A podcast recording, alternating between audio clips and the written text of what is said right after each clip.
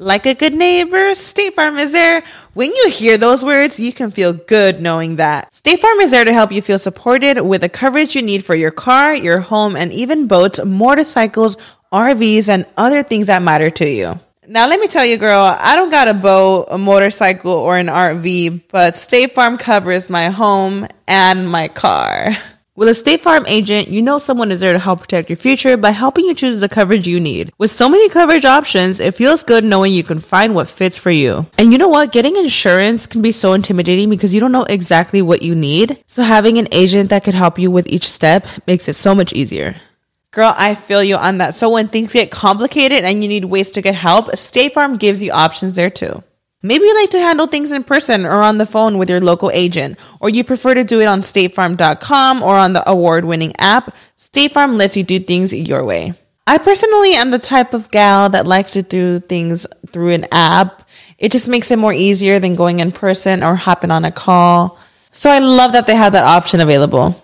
Girl, I like to use an app too. I'm not trying to pull up in person or, or a call because I'm way too, I have too much social anxiety for that. I'm trying to do it on the app. So that's why I'm here with State Farm. And that is why, like a good neighbor, State Farm is there.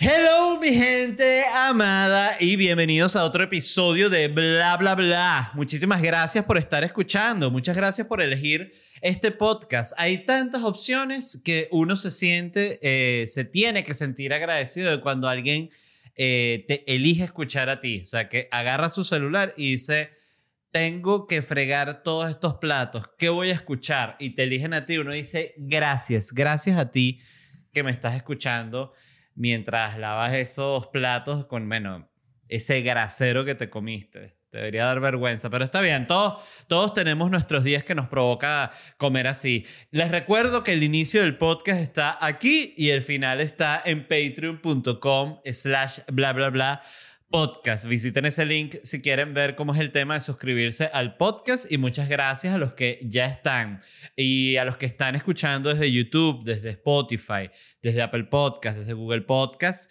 Coño, gracias también, los amo. Por favor, sigan, suscríbanse al canal. O sea, no cuesta nada. Y se los estoy suplicando además, o sea, porque no es que, oye, es un, como una, algo que estoy soltando ahí como un dático. No, no, lo estoy suplicando. Suplicando de rodillas. Eh, miren, muchas cosas de las cuales hablar hoy, pero la primera, y es una noticia que me impactó mucho, la verdad, es que Francia registró su primer nacimiento gracias a un trasplante de útero. Esto es un síndrome que se llama el síndrome Rokitansky. Rokitansky es un síndrome que te da y naces sin útero. Una de cada cuatro mil quinientas mujeres nace sin útero con este el síndrome de Rokitansky. Rokitansky, exacto. Yo no sabía ni siquiera que era posible transpla- trans- trans- trasplantarse un útero. Me quedé muy impresionado. Además, le pusieron el útero de la madre a la hija. Esto para que lo escuche un conservador y se vomite y diga, ¿qué viene después? ¿Le van a poner un útero a un gay? Seguramente, seguramente. Eso viene, es cuestión de, de nada. O sea, est- estamos ahí a un año, dos años. Eh, oh, no lo digo como algo malo, me parece todo muy bien. Que quien quiera se ponga el útero que se le dé la gana y que para lo que se le dé la gana. Pero sí creo que un hombre no se puede poner un útero a una mujer y... y parir y ya, ¿no? Hay como, una, como unas conexiones ahí que no tenemos. Este, y seguro, son, no, pero también eso le conectan, le van a poner unas tetas y de las tetas para la vaina y el, el ombligo umbilical y le van a meter también placenta. Ah, bueno, pero ya. Entonces es más fácil, más fácil embarazar a una mujer definitivamente que embarazar a un hombre. Eso sí, no hay duda. Entonces, bueno, este bebé nació en el útero, o sea, se, se creció en el útero de la abuela. Cosa que me pareció muy buena porque también se recicla el útero, ¿no? O sea, ahorita que estamos en toda esta época de reciclaje, de oye, ¿por qué tienes todo tanto plástico, tanto tal? Bueno, también tanto útero, ¿no? Este útero se puede usar una vez y ahí estuve leyendo, hay casos que se han usado úteros más, o sea, que se, o el útero cuando se parió, después el útero fue donado y ese útero con otro dueño parió dos bebés más. O sea, eso es como esos carros que, ¿sabes? Que de repente tienen tres dueños y un cuarto dueño ya lo usa para taxi, que tú dices, coño, ese, ese, ese carro ha llevado pela. Y bueno, para que sepan, el primer caso de un trasplante exitoso de útero fue en, en Suecia. Eh, para quien no sepa este caso que fue revolucionario a nivel de la medicina, se le sacó el útero a una chimpancé adulta y se le metió a esta mujer sueca y la mujer sueca quedó embarazada y parió un bebé chimpancé. Qué locura, ¿no? Se pensaba que iba a parir un humano, pero no, parió un, parió un chimpancé y en ese momento no se sabía que el útero era el que determinaba eh, de qué especie era el bebé. No se sabía, se pensaba que era la, la mezcla genética del, del espermatozoide con el óvulo, pero no, todo esto que estoy diciendo evidentemente es mentira. Eh, y no lo digo por ustedes, no me importa que ustedes estén totalmente desinformados por mí, porque si ustedes se informan por mí, ahí el problema es de ustedes, la verdad. Eh, lo digo para el, por el algoritmo, que el algoritmo está escuchando y no diga, no, pero este, este animal está diciendo que, que a una, una mujer sueca le pusieron un útero de chimpancé, cuando eso claramente es mentira. Y sí, y sí lo es. Brasil, escuchen esto, fue el primer país en el cual se le trasplantó un útero a una mujer de una mujer francesa muerta. O sea, el doctor dijo, no, ya va. ¿Qué pasó? No me botes ese útero. No me lo botes. No, pero ¿qué hace usted con eso, doctor? Que no me lo botes. Déjalo ahí en la nevera. Sácamele el útero y déjalo en la nevera. Y le pusieron este, este útero. A, fíjense que yo hablo del útero como si fuese un air fryer. Es más o menos el tono que he usado todo el tiempo que he hablado del útero. Porque la verdad, el útero me lo imagino como una bolsa. Ya, ni siquiera nunca. O sea, lo recuerdo incluso de, de los dibujos de, del colegio. Útero, vamos a ver de qué tamaño es el útero. Sí, estoy, estoy claro con lo que es el útero, la verdad. Este, pero siempre está el dibujo de frente que se ve como el triángulo, ¿no? Como la, la vagina con las trompas de Falopio. Yo, yo necesito aquí es el corte lateral para ver cómo es el útero de lado. Ah, mira lo que está. El útero en retroversión, en anteversión. Sí, tal cual, una bolsa. Eh, entonces, ¿qué era lo que está? Ah, bueno, le pusieron a esta mujer brasileña el útero de esta francesa muerta y nada, lo que nació evidentemente fue un fantasma francés. Eh, también está, esto es otro, otro caso médico, el que fue, no es un, en este caso un útero, ¿no? Pero es otro... Otro hecho revolucionario de la medicina que fue el primer maracucho que nació en Pepito, ¿no? Que, o sea, en este caso se agarró el, el feto muy, muy pequeño, de apenas un par de semanas, y se puso este, este feto dentro de un pepito, ¿no? Un pepito de mar y tierra, todo, pollo, carne, todo, este, buen pepito. Y el feto se alimenta, en este caso, no es a través de la madre por el cordón umbilical, sino aquí el bebé se alimenta del pepito, ¿no? Saca todos sus nutrientes del pepito y crece hasta ser un maracucho adulto que ya sale ¡ah, gargación! Es más o menos así. Ese es el, el primer maracucho inseminado en pepito. Eh, no es una noticia evidentemente muy conocida, pero es una noticia que existe y que la tenía que decir.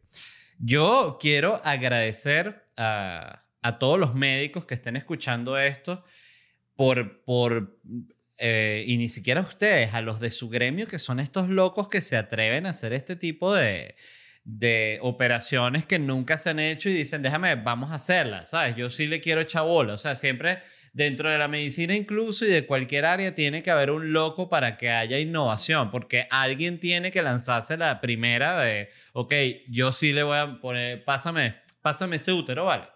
Pásame ese útero, vamos a, vamos a meterle ese útero a esta mujer. Y entonces le ponen su útero, bien, pero si todo el mundo, si fuese por los médicos que están asustados, y no, yo no quiero operar, pues, si, ay, si se me muere y tal. Ah, bueno, así no se va a llegar a ningún lado. Tiene que haber eh, coraje, coño, valentía, valentía. Y me llamó tanto la atención esto del, del útero, el trasplante de útero, que me puse a googlear sobre cirugías o... Eh, intervenciones quirúrgicas extrañas o, o locas, ¿no? Y les voy a hablar de algunas porque efectivamente son bien extrañas. Hay una que se llama plastia de rotación. Ya les voy a decir qué es eso, pero primero voy a tomar café. Mm-hmm. Ah, está caliente. Qué maravilla. Mm-hmm. Delicia. Plastia de rotación. ¿Qué es la plastia de rotación? Bueno, se los voy a explicar. Yo vi a, a, la, a la chamita a la que le habían hecho la plastia de rotación, ella explicándolo, y ahorita yo lo voy a explicar. La plastia de rotación es una operación en la cual te cortan, este, vamos a decir que esta es la pierna, ¿no? Te cortan de acá hasta acá, o sea, te cortan por encima de la rodilla, un segmento que va por encima de la rodilla y por debajo de la rodilla, o sea, justo toda esa articulación. El caso de esta paciente, ella tenía como un cáncer en la pierna, en la rodilla, en la rótula, no sé qué tal, pero le cortaron eso. Entonces lo que hacen es que cortan ese segmento donde está la rodilla. Imagínate, de la rodilla eh, corta como quince centímetros para arriba y la otra quince centímetros para abajo. Quitas ese pedazo y el pie, o sea, lo que queda del pie, que es un pedazo de hueso, el talón y el pie, lo voltean y lo empatan al hueso de arriba, de tal forma de que tu pierna ya no termina, o sea, tu muslo ya no termina en una rodilla, sino termina en un talón, que es un pie volteado. Entonces, ese talón es el que apoyan de la prótesis. Y que no es perfecto porque mejor que una rodilla, un muñón, para una prótesis es un talón. Y ganó, obvio. Pero qué, qué cirugía tan loca. Y es como una, una opción que hay para que, para que no pierdas la pierna completa. O sea, que ahí es que el médico empieza como a negociar contigo. Y mira, te tengo una mala noticia con la pierna. Y tú, ay, doctor, me la van a tener que cortar. O sea, sí, pero no completa. O sea, déjame explicarte. Eh, bueno, te vamos a cortar un pedazo, te vamos a voltear el otro y te va a quedar el pie volteado para atrás, pero, coño, con el talón para enfrente para que tú apoyes. ¿Y que cómo es eso? Así como suena, tal cual. Tal cual así. Y... Y bueno, y esto también, discúlpenme, pero el médico al que se le ocurrió esta operación es un demente. O sea, de verdad es una persona con una imaginación increíble. O sea, es cuando en serio ves el cuerpo ya como piezas. O sea, a mí nunca se me ocurriría hacer algo así porque evidentemente primero no soy médico, pero además eh, siento que no es posible como pegar el hueso abajo con un hueso de arriba y poner un pie y ya. O sea, que literalmente si quisieras, nosotros nos pudiésemos sacar esos dos pedazos y pedí que te conecten los pies así corticos directo a, lo, a, la, a las rodillas. O sea, quítame las rodillas, ponme talón. Es esa operación, básicamente. Eh, esta otra se llama osteo, osteoodontoqueratoprótesis, que es restaurar la vista con un diente. Yo también cuando lo leí me quedé así como ustedes cuando lo escucharon. Restaurar la vista con un diente. Sí. Restaurar la vista con un diente, eso es posible. Y esto sí se los voy a tener que leer textual porque incluso leyéndolo no entendí nada. Entonces realmente lo estoy leyendo para los, bueno, los que sean que estén escuchando de ustedes, que sean más inteligentes que yo, para que ustedes sí lo entiendan. Pues, o sea, para que alguien lo entienda. Dice, el procedimiento implica la extracción, la extracción del diente canino o premolar del paciente y el hueso circundante. Y al usar el propio diente del paciente es poco probable que el cuerpo lo rechace, por lo que se perfora un agujero en el diente y se inserta una lente de plástico.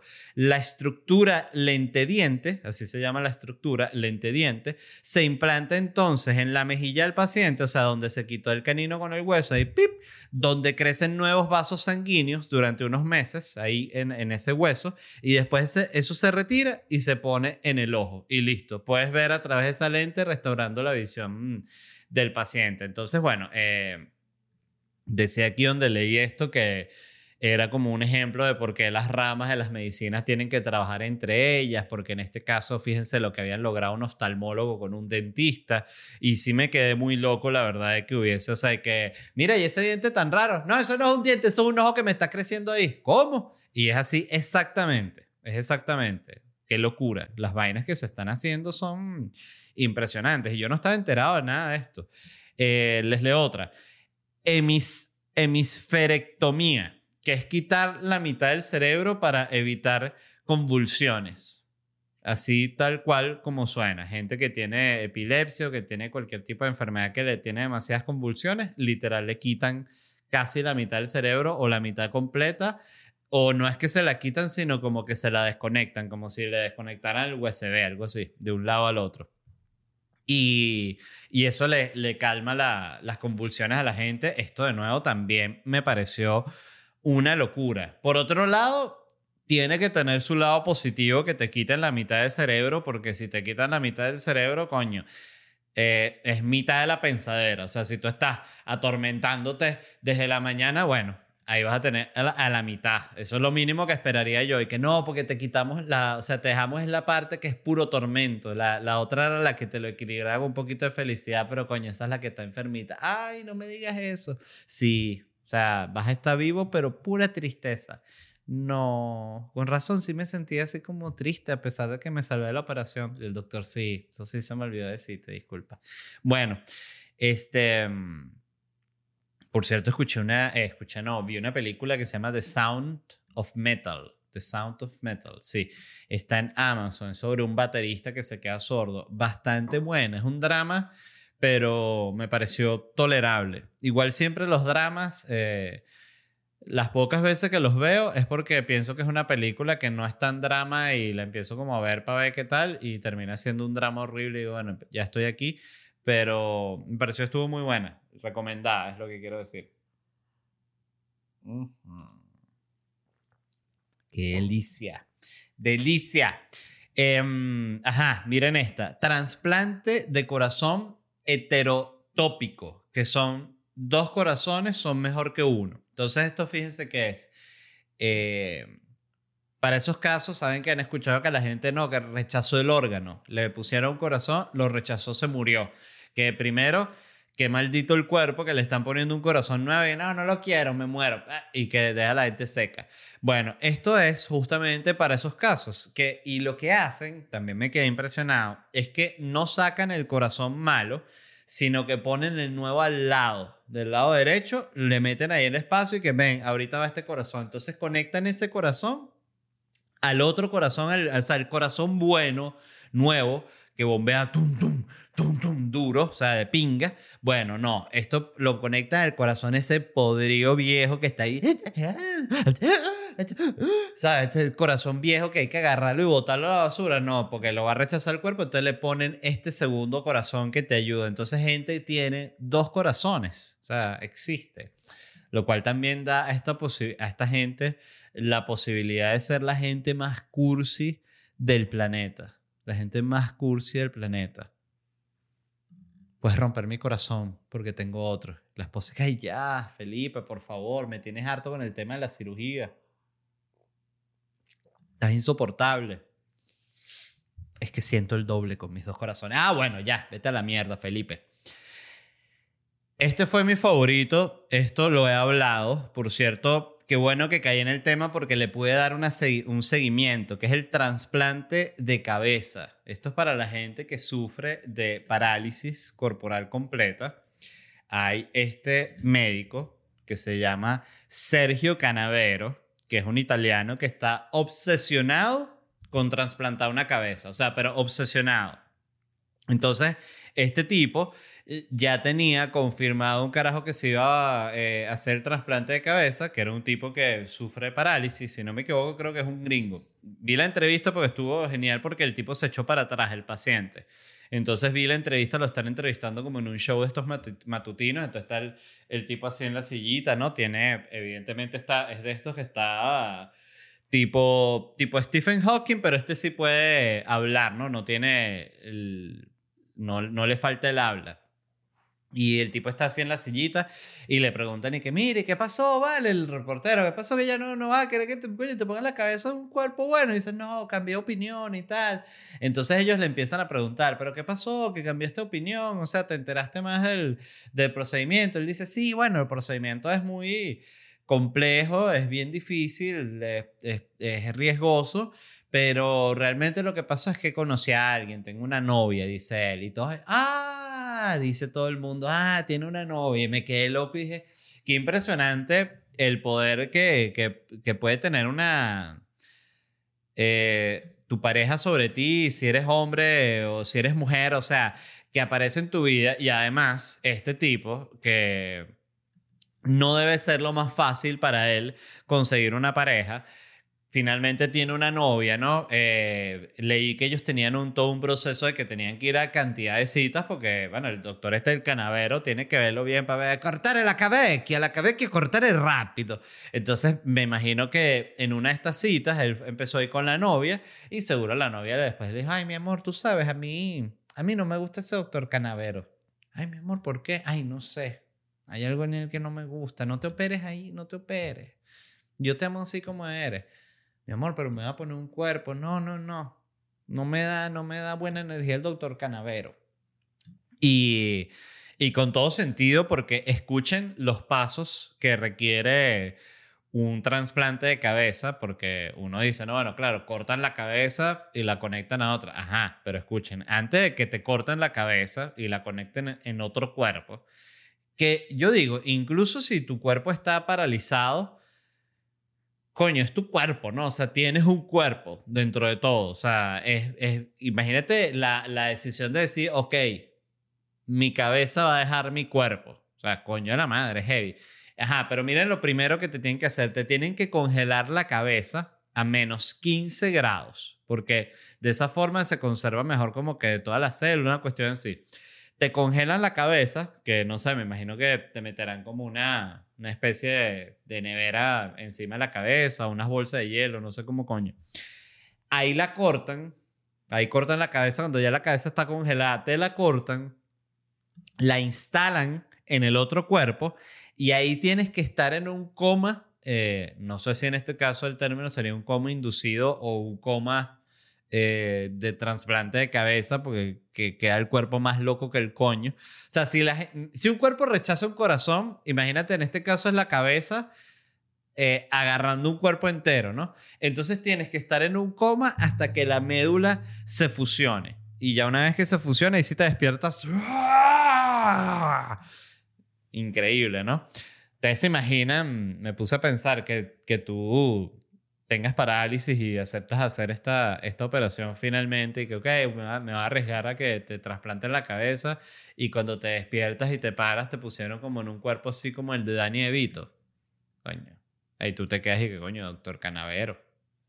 De verdad. O sea, no había otro cuerpo. No, ese cuerpo bueno, cuerpo fuerte. El del enano, así, cuerpo bueno.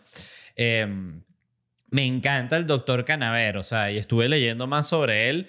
Y tengo entendido que incluso otros médicos dicen que es como muy extravagante, que, bueno, es, es el primero que quiere hacer un trasplante de cabeza, eso ya habla bastante de él. Pero él dijo, y esto es lo que me pareció más interesante, que él ya tuvo éxito trasplantando cabezas de monos. O sea, que agarró un mono y le puso la, la cabeza del mono a otro mono. O sea, intercambió como que las cabezas y que los monos, eh, bien. Pero eso es mentira. O sea, yo siento que esos monos se le murieron porque estuve buscando. Él dijo que había sido exitosa la operación. O sea, exitoso me imagino en el sentido de que el mono... no sé, quizás abrió los ojos, pero no hay video del mono y dice que los monos los tuvieron que mat- matar por cuestiones éticas, me imagino que porque quedaron todos vueltos mierdas, todos locos ahí, no sé. Eh, definitivamente el doctor Canavero es extraño. Ah, el doctor Canavero, cambiar la cabecchia, cabecchia en el cuerpo bueno, vení, mierda. Eh, de hecho, hasta se me estaba ocurriendo como un sketch que se llama el doctor Canavero. Y es como esta especie, está el doctor Canavero y una, paci- y una pasante venezolana que él tiene en la facultad de veterinaria que, que se ganó una beca y está con él ahí, él está como en Torino, algo así, el doctor Canavero. Entonces es como este sketch tipo Pinky Cerebro, ¿no?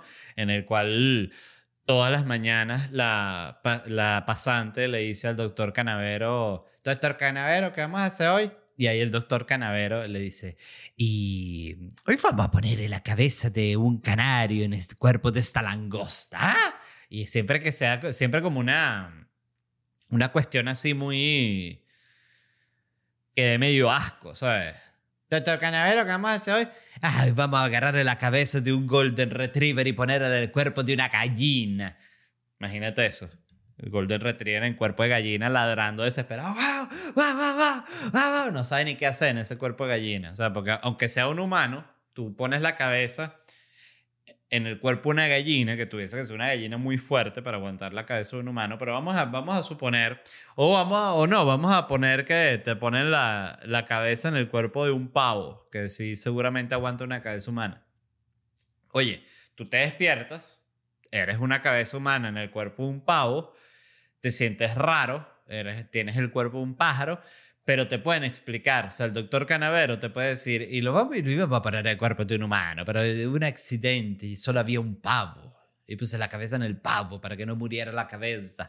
Entonces, eh, y tú, tú podrías decir, qué cagada, que tengo este cuerpo de un pavo, pero tienes la capacidad intelectual para procesarlo, deprimirte y todo, y después, bueno, escribir libros y vivir de puta madre porque eres la única cabeza en cuerpo de pavo. Y imagínate, irías a todos los programas del mundo, te entrevista Oprah, te entrevista Joe Rogan, mire, ¿qué se siente tener el cuerpo de pavo?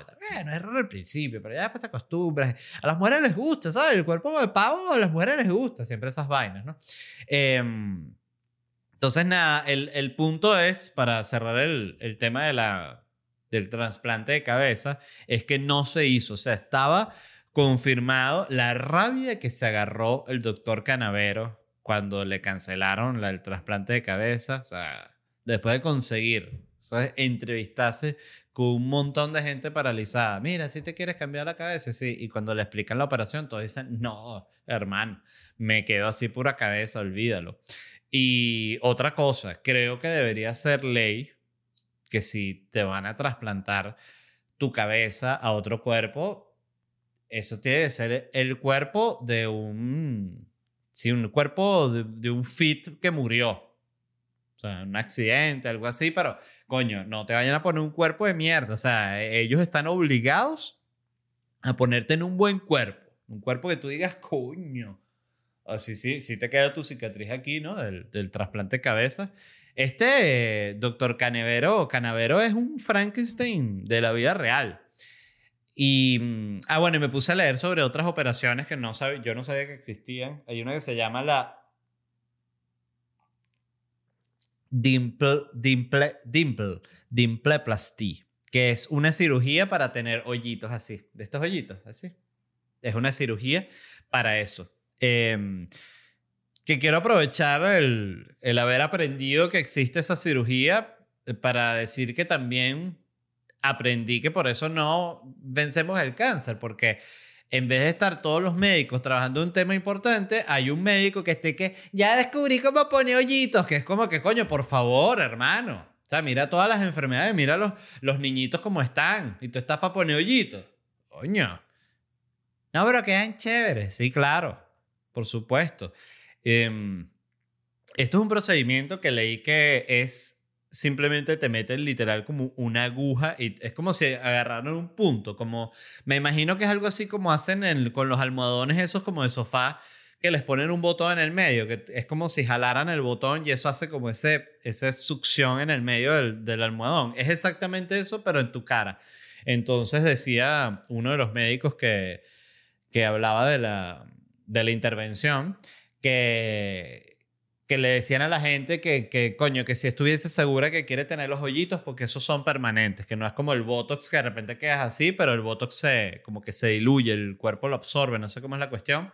Esto no, esto queda con los hoyitos para siempre. Y lo otro que decían era que los hoyitos son, o sea, tú no tienes control sobre ellos, o sea, que de repente estás triste y estás con unos hoyitos así, ¿no? Pues se te hacen solo.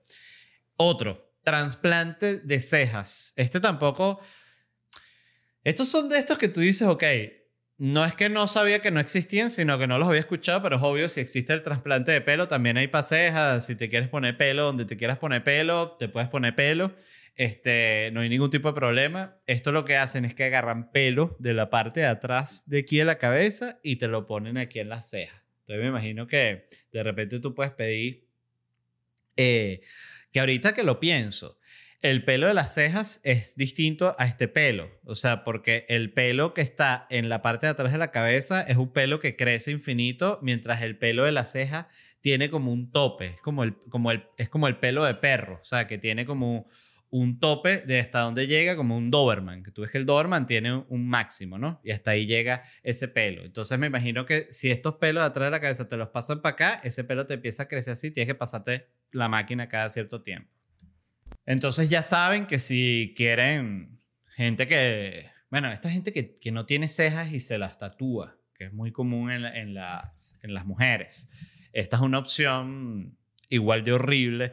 A mí me parece que esto no es importante. Yo creo que una persona... Eh, siento que pasa lo mismo con las operaciones de nariz. O sea, hay muchas narices, yo siempre lo he dicho, las narices en, la, en las mujeres, las narices grandes me parece que son hermosas y se ven bonitas con, con la cara que la tienen, pero de nuevo está la presión de la sociedad y de la operación. Yo no sé si... Yo creo que lo de operarse las tetas medio pasó de moda, ¿no? Esa yo siento que es, es, es de las pocas que incluso cuando se puso de moda dije, creo que esto puede pasar de, de moda rápido porque, eh, sí, porque hay unas operaciones de senos que se pusieron ya como caricaturescas, o sea, que eran unas tetas ya que es una vaina que uno dice, mierda, ¿qué es eso? Eh, pero bueno, de nuevo, hay de todo. Escuchen esta, la ombligoplastia. Como lo dice su nombre, es una... operación del ombligo. Para la gente esa que tiene el ombligo así salido para afuera, asqueroso. O sea, de nuevo, por estadística, hay gente que está escuchando este episodio que tiene el ombligo así, pero que es una vaina como, como una cola de cochino que la cortaron. Una vaina espantosa. Yo he visto ombligos que, lo digo, es... Da, es sensación de asco y es feo decirlo porque la gente no tiene culpa de tener ese ombligo, pero es que uno siente que se le va a abrir. ¿Sabes ese tipo de ombligo que es tan feo? Bueno, ese, esta operación es para ese ombligo, para que te quede el ombligo, pero perfecto. Un ombliguito así, limpio, bello. Y este también me da medio, medio angustia este, este, esta operación, porque por más que sea el ombligo, es literal como un nudo que te hacen que cierra tu cuerpo. Entonces esto es como abrir ese nudo. No sé, es raro. Me daría una angustia una operación de ombligo, pero horrible. Mucha más angustia que cualquier otro tipo de operación. Y, y bueno, aprovecho esto. O sea, gente, los que estén escuchando, que tengan ese ombligo horrible, ya saben que el humano, la humanidad, ha, lle- ha llegado a un pico tecnológico tal que es capaz de, de, de operarse el ombligo. Así que, bueno, ahorren. Arréglense ese ombligo, ocúpense. Miren, la otra noticia que es súper importante de hoy es que Daft Punk se separa, anunciaron su separación, publicaron un video en YouTube que se llama Epílogo y muestra unas imágenes de... Ese, esas imágenes salen, no sé si es un corto de ellos, también sale una canción de ellos que se llama Veridis, Veridis Quo, si no me equivoco. Están ellos dos con los cascos caminando por el desierto y de repente uno como que se abre así una tapita y tiene como unos chips y el otro y que pip, pup, y explotan. ¡Pah! ¿Sabes? Bien Daft Punk, ¿no? El video. Y eh, leí que esto puede ser eh, simplemente una, una movida publicitaria ya en el sentido de que, que tiene todo el sentido. O sea, Daft Punk saca un disco cada mil años. Eh, de repente iban a sacar otro disco y dijeron, coño, qué ladilla. Saca un disco ahorita, justo el año de la pandemia fue este. ¿Qué podemos hacer para no sacar el disco? Y, ah, bueno, ¿y qué tal si anunciamos que nos separamos? Coño, esa está buena. Esa, esa trae ta- tanta prensa como lanzar un disco, sí. Y no hay que lanzar el disco. Coño, sí. Dale, pues, hacemos esa. Dale, pues, nos separamos y... Pero no nos separamos, no. Ah, bueno, perfecto. Y dijeron que se separaron, que ya, basta. Eh... Quién sabe, quizás salen en un futuro con un disco de bachata sin los cascos ni nada. Eh, todo es posible, absolutamente todo es posible. Pero sea como sea, a mí me dio muchísima tristeza porque, primero, porque yo estaba esperando un disco como un huevón. Entonces, eh, fue una, un sentimiento, una mezcla de emociones que me dio cuando leí la noticia de Daft Punk. Pues dije, coño, pero, oye, si te vas a separar, avísase hace cuatro años. Bueno, estoy aquí, ay, ¿cuándo será? Seguro este, este año Daft Punk ya lo deben tener listo. Como un estúpido me sentí. Este, además, debo decir, Daft Punk, Daft, Daft Punk es de las, de los pocos artistas, por decir seguramente el único del cual yo estaba esperando un disco, o sea, estaba pendiente de que sacara un disco. De ellos y de Ratatat, que es otra de mis bandas favoritas, y Daft Punk y Ratatat son... Yo podría decir tranquilamente que mis dos bandas favoritas, y las dos tienen este, este estilito electrónico, pop, raro, eh, robótico, vaina tecnológica que me encanta. Entonces, nada, me dio, me dio muchis- muchísima tristeza saber de la separación de ellos, y estuve leyendo un artículo muy bueno que hablaba de varios datos como interesantes de ellos, y anoté algunos para compartirlos con ustedes y así recordar a la gran banda Daft Punk después de escuchar este podcast. Eh, escuchen la música de ellos para celebrarlos. Mire, fíjense esto. Primero, el nombre de la banda. Yo esto no lo sabía. Eh, de hecho, eh, creo que... A ver. Sí, ninguno de los datos que les voy a decir hoy lo sabía, así que... Perfecto. Ellos lo primero que hicieron fue armar una banda que se llamaba Darling. Eh, con ellos dos, o sea, los dos de Daft Punk, con Laurent Brankowitz en mil novecientos noventa y dos, y lanzaron una canción. Lanzaron esa canción y una revista, eh, me imagino que es una revista, un programa que se llamaba Melody Maker, describió la canción, dijo que era una mierda y que era una Daft Punky trash, o sea, una basura Daft Punky. Y estos tipos que son tan obsesivos y se lo tomaron tan tan mal que dijeron, así, ah, es una Daft Punky trash, entonces me voy a llamar Daft Punk. ¿Ah? ¿Qué tal? Eh, esto, bueno, esto estuvo bien porque la crítica es bella. Si le hubiesen dicho, no, tu música es una cagada, así, ah, entonces mi banda se llama Una Cagada. Vámonos, one more time. Y todo el mundo dice, coño, me gusta, pero coño, no quiero, es como raro decir, voy a ver una cagada. Eh, entonces fue, se lo tomaron tan a pecho la crítica que le pusieron a la banda el nombre de Daft Punk, me parece, oye, un dato bien extremo, habla mucho de ellos. Y otra cosa que no sabía, el tercer in- integrante de la primera banda, eh, este Brankowitz, eh, formó la banda Phoenix, que también es tremenda banda, no sabía. Otro dato interesante sobre Daft Punk es que ellos, junto a su manager, que se llama Pedro Winter, desde el inicio de la banda este, exigieron el control artístico de, de toda su obra y tener la propiedad de sus masters y de su música. Este, lo cual también me llamó mucho la atención porque... Eh, a los artistas jóvenes siempre les están dando excusas para joderlos. O sea, fíjate cómo esto muestra de que tú no tienes que tener, de que no hay excusas para exigir tus derechos, básicamente. Y no hay, no hay excusa para exigir la propiedad de, tu, de lo que tú hiciste. Eh, yo he visto, y esto lo sé por la cantidad de amigos músicos que tengo que, que han firmado con disqueras y de todo tipo. Disquera pop grande, disquera indie no tan grande, eh, disquera latina, cualquier vaina de reggaetón. O sea, hay todo tipo de acuerdos. Y parte de lo que me llama la atención del tema de la disquera, y lo hablaba el otro día, es que yo genuinamente ya no entiendo cuál es la función que ellos tienen. O sea, no entiendo qué hacen. Porque antes la disquera, ok, estaban las radios y para que la música sonara en las radios había que pagar y era todo un, un tema de P R que había que hacer para lograr posicionar la música en la radio y la promoción y cómo para, para promocionar una canción tú tenías que ir a un programa en televisión a cantarla, entonces había que conocer a los productores que cuadraban las entrevistas, ok, todo eso. Y si sacabas un disco había que sacarlo un L P y ese L P había que distribuirlo y llevarlo a las disqueras, a, la, a las tiendas de música. O sea, siento que había toda una estructura que justificaba la existencia de la disquera, eh, pero ahorita no lo entiendo. De hecho, hay una cosa que a mí me llama la atención y me vuela la cabeza, y es que